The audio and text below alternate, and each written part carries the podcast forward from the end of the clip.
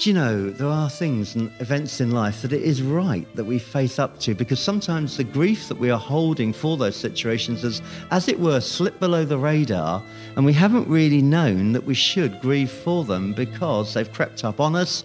It may be retirement that came up, it may be a sudden redundancy, it may be all kinds of loss of things that have been plundered, taken from us, quite naturally in some cases, rather unnaturally in other cases. And we've adopted something of a stoic upper lip response to them. Said, oh, well, it's happened anyway, and we just have to get on and make the most of it, which sounds spiritual. But I want to suggest to you that Stoicism and the British stiff upper lip tradition of the public schools is not quite the same as the biblical qualities of courage and endurance and perseverance. There's a difference.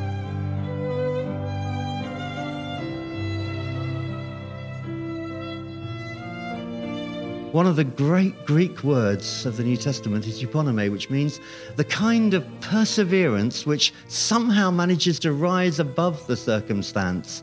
But it's because it's founded in Christ, not by just a, we must just push on and not think about those things. Yes, the Bible often does say, forget the things that lie behind and press on into what God is doing for you. But that doesn't mean that there isn't a right time to remember and to mourn and to process things that have happened. Because if you don't, when another loss comes your way, you're building on top of a previously unprocessed loss and the problems get worse.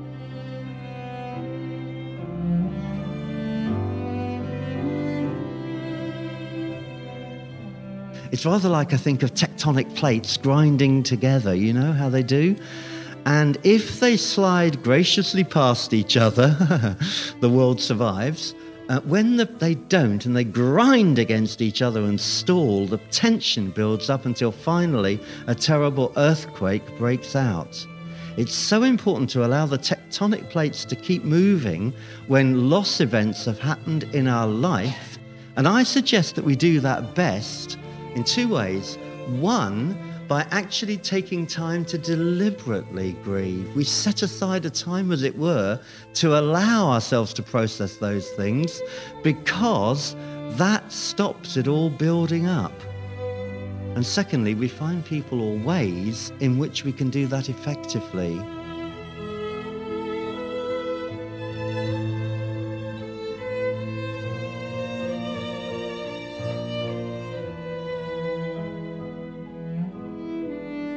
Women are often much better than men at talking grief out.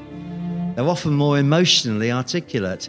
But men equally can find ways to do it. And it may be that by um, painting or writing or composing or photography or any kind of hobby, it might look to the outsider as if they're just doing a kind of hobby, but it may be that they're actually processing some grief by doing that. They do say, interestingly, that journaling is often one of the very best ways to avoid grief becoming unresolved, finding ways to get it down. And I want to suggest a particular, um, if I dare use the word, technique, which really does seem to work wonders. It's very simple, but you have to be a little disciplined about it. You write down what happened in an episode of grief, and then you just leave it at that. It only takes you five, ten minutes to write it down, but do it thoroughly. One guy wrote in great detail about a fire that had happened in his house, but he omitted completely the fact that his mother died in it. so you do need to be honest and attentive to details. Next day, write down how you felt about it at that time. And then the day after it, revisit again, but this time write down how you feel about it now. And it's extraordinary that it's in the pulling together of those three strands that the Lord really does seem to work.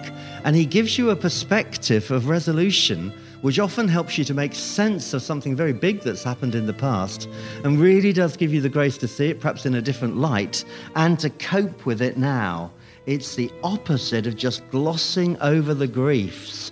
Um, so often, I think the generation today wants to say there's a time to laugh and make merry, but the scripture also says, but there's a time to weep and to mourn.